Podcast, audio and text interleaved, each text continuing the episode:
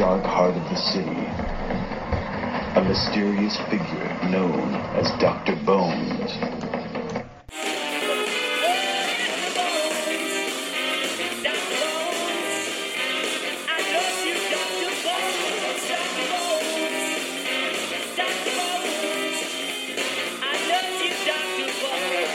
You go, 1940s band singer.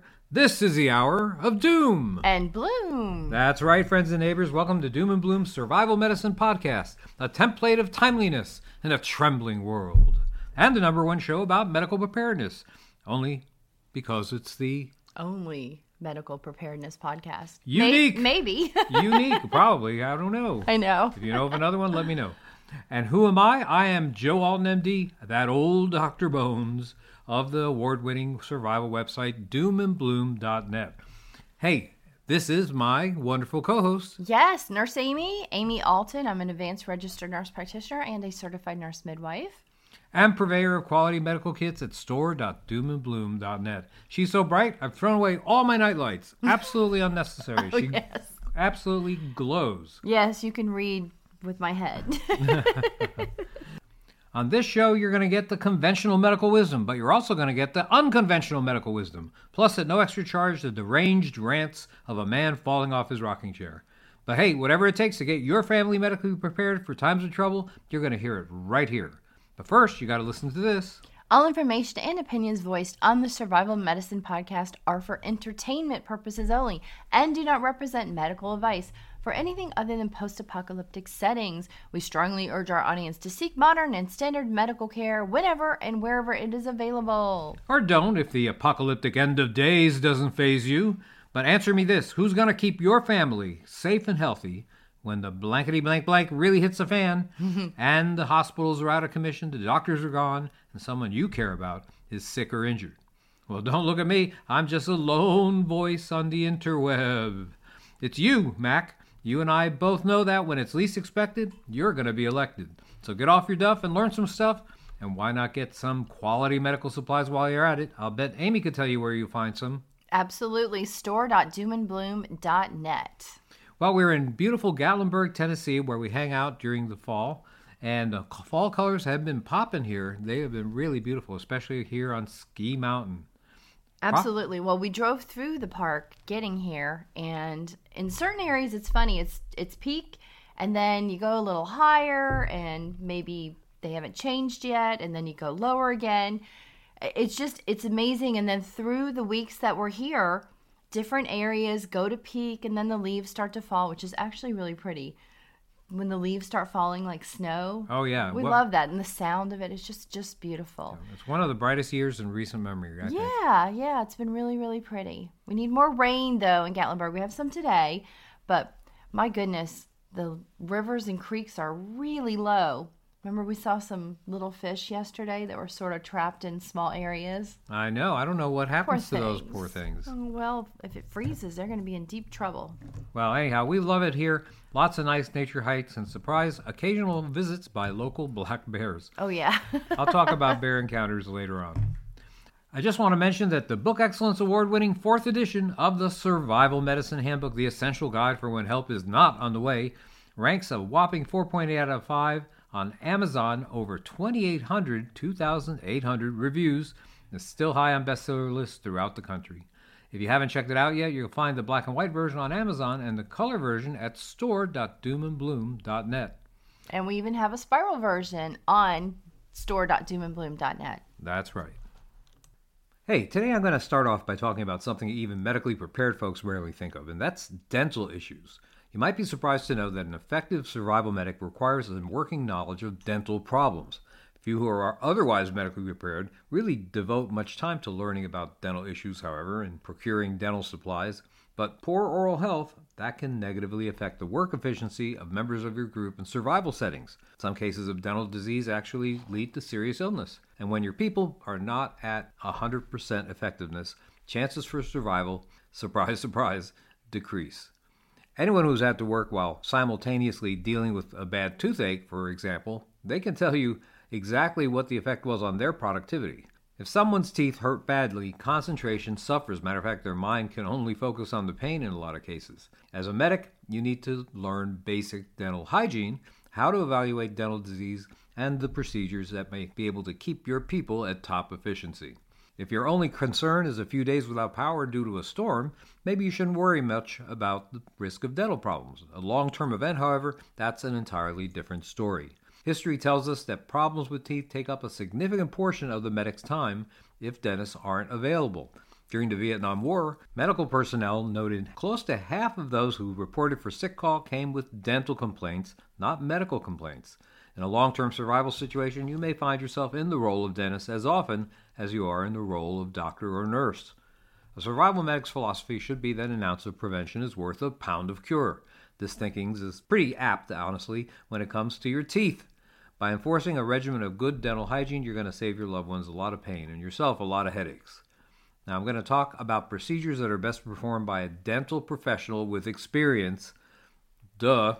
Unfortunately, you're not going to have such a person in your party, most likely. So, I'm going to offer some information here that's going to give you a basis of knowledge that'll help you deal with some dental issues off the grid. The anatomy of the tooth is pretty simple. The part of the tooth that you physically see is called the crown, and hidden below the gum is the root, which resides in a bony socket known as the alveolus. Teeth are anchored to alveolar bone with ligaments, just like you have ligaments holding together your knee or shoulder. The tooth is composed of different materials. Enamel is one, that's the hard white external covering of the tooth crown. Enamel is mostly made up of calcium phosphate, and it's the armor that protects deeper structures. Dentin is a firm yellowish material underneath the enamel. It's composed of many microscopic tubes. When enamel is lost, heat or cold travels through these tubes to cause sensitivity. Pulp is a softer tissue in the center that's surrounded by the dentin. The pulp contains blood vessels and nerve endings and it's considered the living part of the tooth. When the nerve dies, the tooth dies. A normal adult mouth has 32 teeth, most of which replace baby teeth by age 13. They're comprised of incisors, there are eight of those total. The middlemost four teeth in the upper and lower jaws. So what you're looking at when you first open your mouth is those buck teeth. Those are incisors. Then there are canines. There are four of those total, and that they're the pointed teeth that are just outside the incisors, up and down. These are sometimes called cuspids. Then there are premolars, which are behind those, and there are eight of those total. Remember, I'm talking about four up, four down. They're the teeth between the canines and the molars. Sometimes we call those bicuspids. Then there are molars. You have eight of those total. They're flat teeth in the rear of the mouth. And then you have wisdom teeth or third molars, and these are teeth that erupt later, probably around age 18 in a lot of people. They're often surgically removed to re- prevent displacement of other teeth. Different teeth have different purposes. Incisors and canines are for cutting, while molars are for grinding. Let's talk about the basics of the dental exam and instruments for the survival medic. Because your hands and your patient's mouth are colonized with bacteria, well, every exam should begin with a good hand washing and putting on a mask and gloves. I shouldn't have to say that all instruments should have been thoroughly cleaned or sterilized between patients. If an instrument has touched blood, consider using heat in the form of boiling water or steam from a pressure cooker, as I've talked about many times before. Alcohol, very hot water, or bleach solution may be sufficient in some cases where there is no major amount of blood involved. Have your patient open their mouth widely so that you can investigate the area. A dental mirror and a dental probe, also called an explorer, are good tools to start with. Does the patient have any problems opening and closing their mouth? Are there sores at the corner of their mouths, which is sometimes seen in nutritional deficiencies? These are questions you should ask yourself as you evaluate the cheek linings, the roof of the mouth, the tongue, the tonsils, and the back of the throat. The gums pink, or are they red and swollen? Do they bleed easily when you touch them with the probe? Can you see cold sores or canker sores? Now, contrary to popular opinion, these are not the same thing. Cold sores or fever blisters start off as small blisters and they're caused by herpes type 1 virus. They mostly affect the hard gums and the roof of your mouth. Canker sores, well, they're different. They're less certain in origin. They're shallow ulcers that affect soft parts like the inside of your lips and cheeks, the floor of the mouth, and the underside of the tongue. If you've ever noticed this, which one of these do you have? Do you have canker sores or do you have cold sores? Other soft tissues to check out include the tonsils on either side of the back of the throat. Are they enlarged? Are they, or the back of the throat, reddened and dotted with pus? That could be signs of tonsillitis or strep throat. Once you've evaluated the soft tissues inside the mouth, it's time to examine the teeth. Using your dental explorer, carefully look around for any obvious cavities. A cavity is going to appear as a dark pit where bacteria has demineralized the enamel. Search for fractures, missing fillings, or other irregularities. Even if there is nothing visible, however, there may still be serious decay between teeth or below the gums. Patients with this issue may often have pain, otherwise called toothache. So, one of the most common problems you're going to deal with as a medic in tough times is going to be toothache on the part of your family or survival group. Treatment of a toothache starts with finding the bad tooth. In many cases, it's going to be very obvious by the presence of the dark decay that has demineralized the enamel and exposed the dentin. That's called a cavity or caries. Even if your examination doesn't reveal an abnormal area, identification of a problem is still possible. You touch the teeth in the area of the person's toothache with something cold.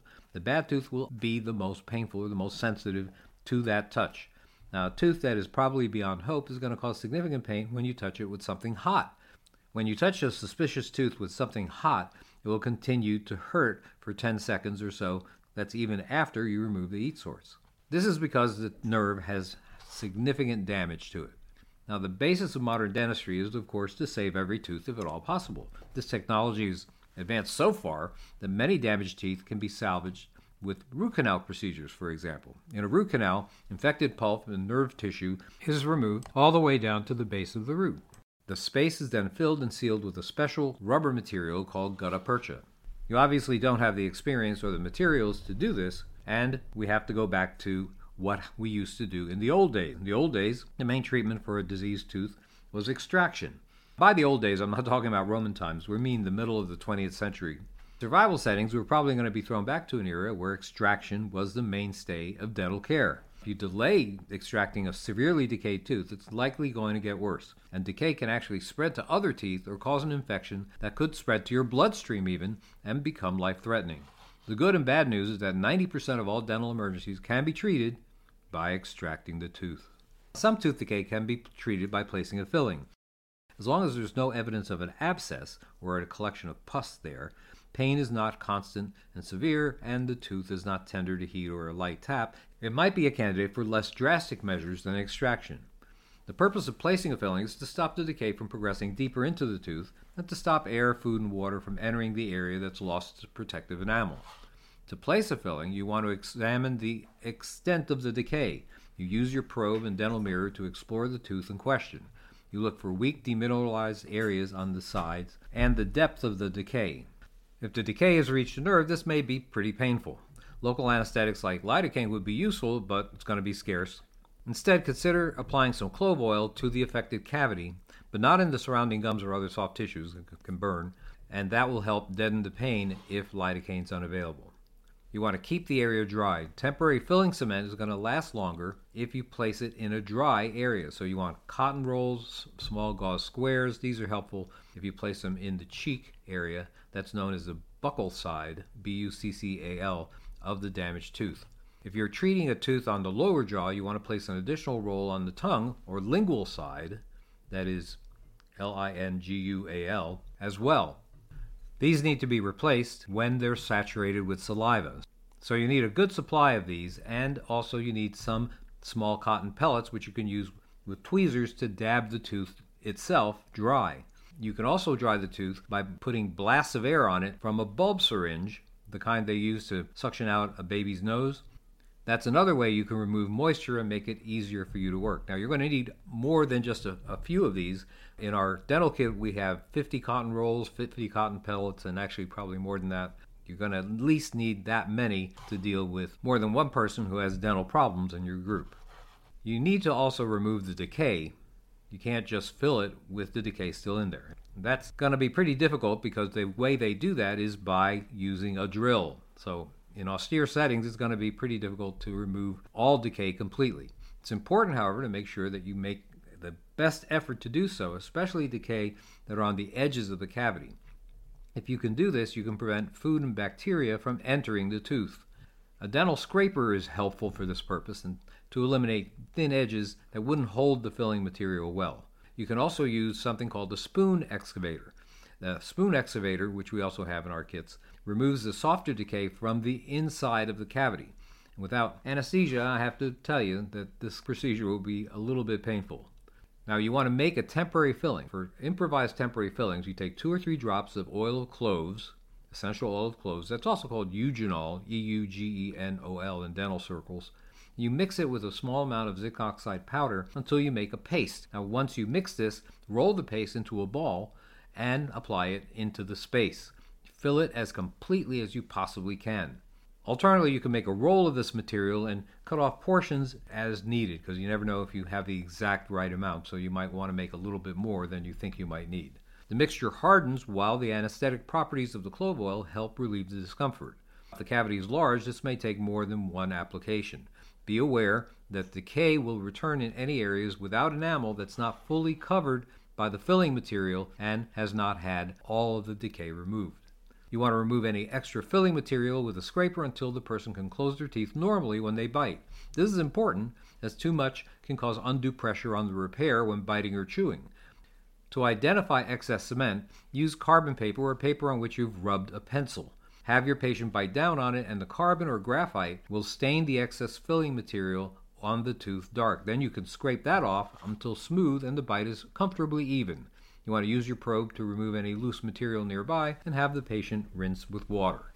If the cavity is deep and close to the pulp, they have used things like Dycal, D-Y-C-A-L, that's calcium hydroxide. That's used by dental professionals as a cap to protect the nerve before placing the cement. There are pre-mixed commercial temporary cements such as Dentemp or Cavit, C-A-V-I-T. These are widely available alternatives. For a somewhat longer fix, you might consider a commercially available product from India known as Prevest, P R E V E S T, Fusion Flo, F L O. It's a composite material that's effective but must be cured with a UV dental curing light that's also available online to harden. If a cavity is located that abuts onto the next tooth, some kind of barrier should be placed between the two teeth. In modern dentistry, a very thin band is used around the tooth that provides support during the procedure and protects the gum. This barrier is removed after you're done working on the tooth. Should be noted that we're talking about temporary measures for survival scenarios. Until modern dentistry becomes available again, you'll likely have to replace temporary fillings multiple times. The amount of time that they'll last really depends on how much stress is placed on it. There are other methods using longer lasting materials, such as glass ionomers and others. Well, these have been used by the military in the field and on humanitarian missions. I want to talk a little bit about dental abscesses. A dental abscess is a collection of pus caused by an infection in or around the tooth. It's usually comprised of dead white blood cells, bacteria, debris, all casualties in the battle your immune system waged against the infection. In most cases, the pus accumulates at the base of the tooth. Bacteria enters the tooth through a defect in the tough enamel and eats all the way into the inner pulp. Once the pulp is infected with bacteria, the nerves in the tooth become inflamed. The inflammation leads to a bad toothache due to damage to the nerve. If the inflammation isn't treated, it leads to what we call an abscess. This particular type is called a periapical abscess because the pus accumulates at the base of the tooth, at the base of the root. Usually indicates that the tooth is no longer viable. When severe gum disease leads to an accumulation of pus, that's called periodontal disease or a periodontal abscess. In this case, the infection started alongside a tooth rather than in it. This means that the tooth involved may not be badly damaged, although the nearby bone may be. There are signs and symptoms of tooth abscesses that you need to be able to identify. Pain, of course, often throbbing in nature and radiating to different nearby structures like the jaw. Sensitivity of the tooth to cold and heat. Sensitivity to pressure from chewing or simply pressing or tapping on the affected tooth. And then, of course, there are more generalized symptoms like swelling of the face, foul breath, fever, and generalized gum inflammation. Usually, a whitehead will appear at the site of the abscess. There would be difficulty swallowing or even breathing in the really severe cases. A tooth with rotting pulp may become dark in color, actually, without exhibiting all these symptoms that I've just mentioned. They may have less symptomatology, but in the end, that's it for the tooth. Dental abscesses are treated by several means depending on the situation, and some of these may be options for the medic off the grid. Antibiotics is one. Sometimes antibiotics are prescribed, especially if the infection has spread past the abscess to the jaw. Those, it's very important in that case. Drugs in the penicillin family are mostly used by dentists today. These aren't always successful, however. An abscess tends to wall itself off in such a way that oral antibiotics often can't reach it. Now, having said this, antibiotics may be helpful in combination with some of the other treatments that I'm talking about. One of them is incision and drainage, or I&D. Performing an incision and drainage procedure with a number 11 or number 15 scalpel and lots of irrigation is usually necessary to drain the abscess. The patient will usually feel immediate relief from the pressure that's caused by the collection of pus. So you can get rid of that pressure by popping that abscess at the area of the whitehead that may form there. That may help at least with the discomfort. After draining, you would need to thoroughly irrigate the abscessed area with salt water solution, saline solution. That'll clean out remaining bacteria and debris. Now, sometimes they put a small rubber drain or a small Penrose drain, P E N R O S E, look it up. I've talked about it many times on this show. That's cut to fit and placed to help drainage after the procedure. This method is most effective with periodontal abscesses. With a periapical abscess, honestly, probably won't save the tooth because the nerve has been so badly damaged. Then, of course, there's extraction. In the past, as I mentioned, 90% of dental emergencies were dealt with by extracting the tooth. This is what the medic may have to rely on as their definitive treatment for teeth that are damaged by abscesses or other problems. Of course, your best strategy is to prevent tooth abscesses. You should identify family or group members with risk factors and control, correct, eliminate these risk factors whenever possible. One, of course, and maybe the main one, is poor dental hygiene habits. Make sure that they brush their teeth and they floss. You don't have to necessarily use a toothbrush. You've run out of toothbrushes in a survival setting. Many people take a twig, a green twig, and they chew the end of it until it gets all fibrous, and then they use that as a toothbrush. Also, you can use just, let's say, a piece of cloth and your finger to just wipe the teeth vigorously to help get rid of some of that bacteria and plaque that is decaying there. Some people also can use their dental scraper to eliminate the plaque that may be at the base of the teeth where the gum is. Smoking actually affects your teeth negatively, so you want to make sure people stop smoking. They may not have tobacco after a while, and if you're in a survival situation, you just make sure that your people stop smoking. Of course, people with previous dental procedures, if they've had a bad history, they're the people you need to watch out for because they're probably going to have more. And people with medical conditions will, are more prone to dental disease, things like diabetes, acid reflux, weakened immune systems, a diet high in sugar, feeds the bacteria, so you definitely want to make sure you limit excessive sugar intake. People who have dry mouth may also have problems. That's often seen in the elderly. And people that are in certain medications like steroids, things like that, they tend to also have problems. Now, some people have the tendency to gnash or grind their teeth together. That's known as bruxism, B R U X I S M, and can cause trauma that leads to dental abscess. A mouthpiece to provide a barrier between the teeth may be useful, even if it's just a pink eraser that you had when you were a kid. For, uh, for nighttime bruxers, however, that's a little difficult because you could possibly swallow it or you could possibly have it go down the wrong pipe. So there's a special mouthpiece used for that. In some cases, teenagers may develop painful infections caused by partially erupted wisdom teeth. This may occur in gum tissue over a tooth or at a point where there's pressure against the molar next to it. Antibiotics may relieve the infection, but sometimes excess gum tissue has to be removed to allow space for the tooth to grow out. Extraction of the tooth may be required in many cases. Wisdom teeth that give you trouble are particularly prone to developing abscesses. Matter of fact, they've evaluated Egyptian mummies and they found them to have tooth abscesses oftentimes, and these have caused a great deal of bone destruction in the jaw and is thought to possibly cause the death of some of the people involved. I'll talk about how to actually perform a tooth extraction in a future show. This show is sponsored by Tomatoes. Tomatoes, those roly poly fruits that everyone thinks is a vegetable. Put them in your salad or wait until they get really ripe and throw them at your favorite politician. Tomatoes, available at purveyors of fine produce everywhere. Okay, let's talk about something else. Tropical disease experts are now predicting a return of this historically devastating disease, yellow fever, to the United States. Yellow fever causes 30,000 deaths annually in South America and Africa, but it hasn't been a problem in the United States for a very long time. There are concerns, however, that the deadly disease is going to be the cause of future epidemics right here in the good old USA. There have been no active outbreaks of disease, honestly, since 1905, but there have been other tropical diseases that have made appearances that you would think wouldn't occur in the United States. Earlier this year, several cases of malaria turned up in Florida. Mosquitoes have recently tested positive for West Nile virus in Texas. Zika, dengue fever, chikungunya viruses, these have all been identified locally in the past few years. So, what's yellow fever? Yellow fever is caused by an arbovirus. That's a virus that's transmitted through the bite or sting of an insect. The particular arbovirus that causes yellow fever occurs in the Flaviviridae family, and in this case, the vector is a bite from the mosquito known as Aedes aegypti. Once the virus has entered the human body, symptoms may occur within three to six days. Not everyone has symptoms, however. Those who do experience headache, muscle pain, and nausea and vomiting that can be severe. Luckily, in most cases, symptoms subside in three to four days. Some more good news surviving the disease usually means lifelong immunity.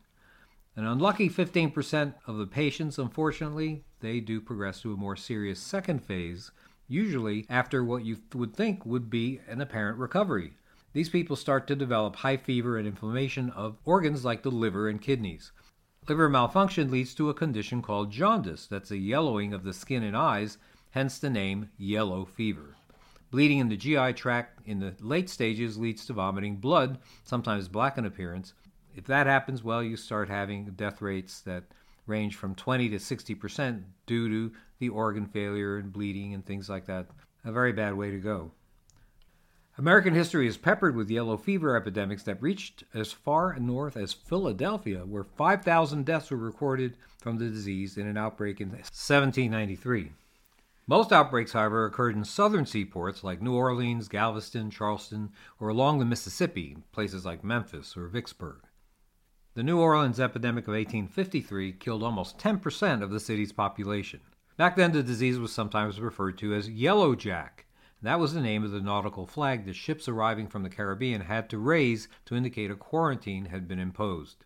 Some now forgotten yellow fever epidemics killed more U.S. citizens than more famous disasters of the time, like the Great Chicago Fire or the San Francisco earthquake.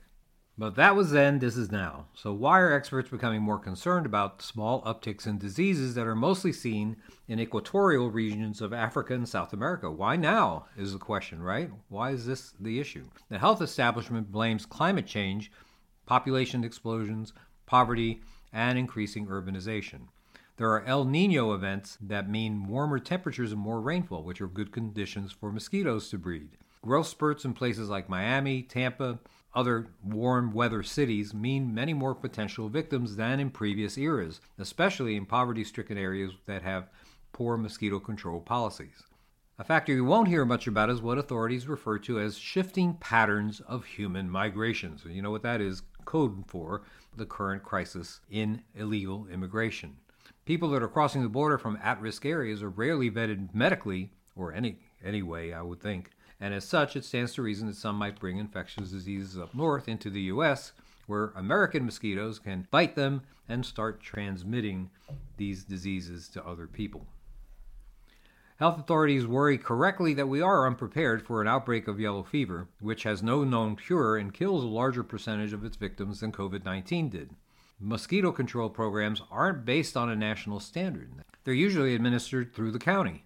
That means that the quantity and quality of resources may vary greatly from place to place. The main concern is that U.S. citizens aren't vaccinated against yellow fever, nor is the vaccine part of the national stockpile that we have, what's called the Strategic National Stockpile of medical supplies. Therefore, the entire population, just about, is vulnerable to it. A vaccine is available, but it uses live virus. It's expensive, it's not made in large quantities, and it can have serious effects on those with weakened immune systems. That means a sizable yellow fever epidemic could run rampant throughout the entire U.S. population before the government can effectively combat it. Some people believe there's hope. In response to the threat of emerging infectious diseases, the White House established an Office of Pandemic Preparedness and Response.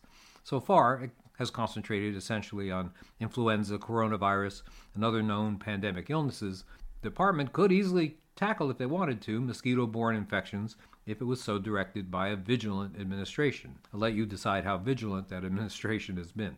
Yellow fever is common in 13 Latin American countries, 34 African countries. It's not yet a problem in 21st century America, but that means that we have an opportunity. We can prioritize a plan of action for an outbreak now, and yellow fever might be just a bump on the road, not the end of the road, for a lot of U.S. citizens in the future. Hey, sometimes we answer questions from our audience, our viewers, our readers, and our listeners. And today's no different, so here we go. This week's question comes from Alan in Texas, who wants to know about joint pain, arthritis, and gout. There's a lot of manual labor involved in making a homestead out of my eight acres. My right shoulder and especially my elbows have arthritis and sometimes makes hard work very painful. I'm 59 years old, but still in good health, save for the occasional gout flare up. Alan, our bodies are a miracle of engineering. They really are.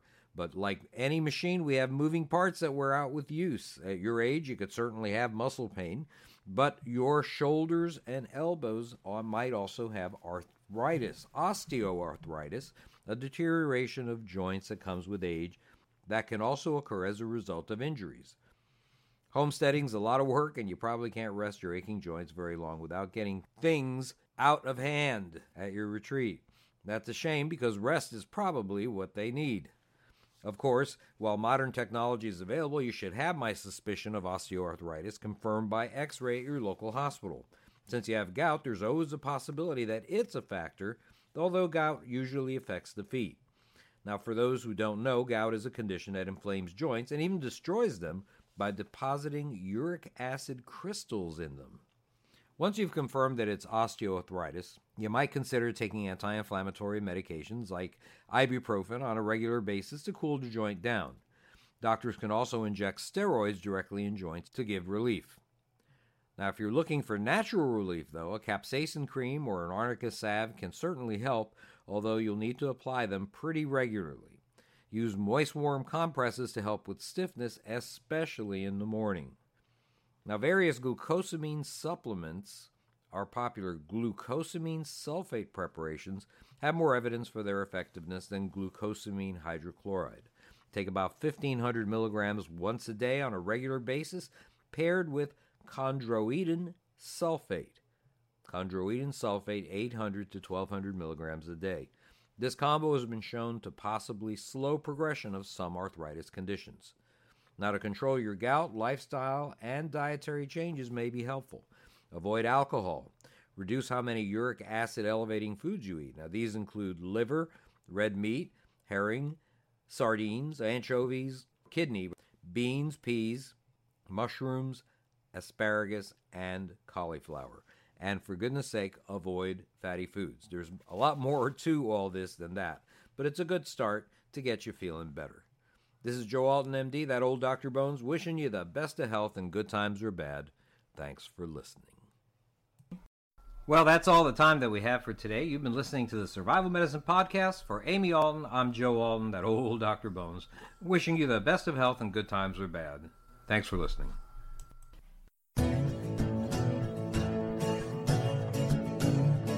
You've been listening to the Doom and Bloom Hour with medical preparedness experts Dr. Bones and Nurse Amy.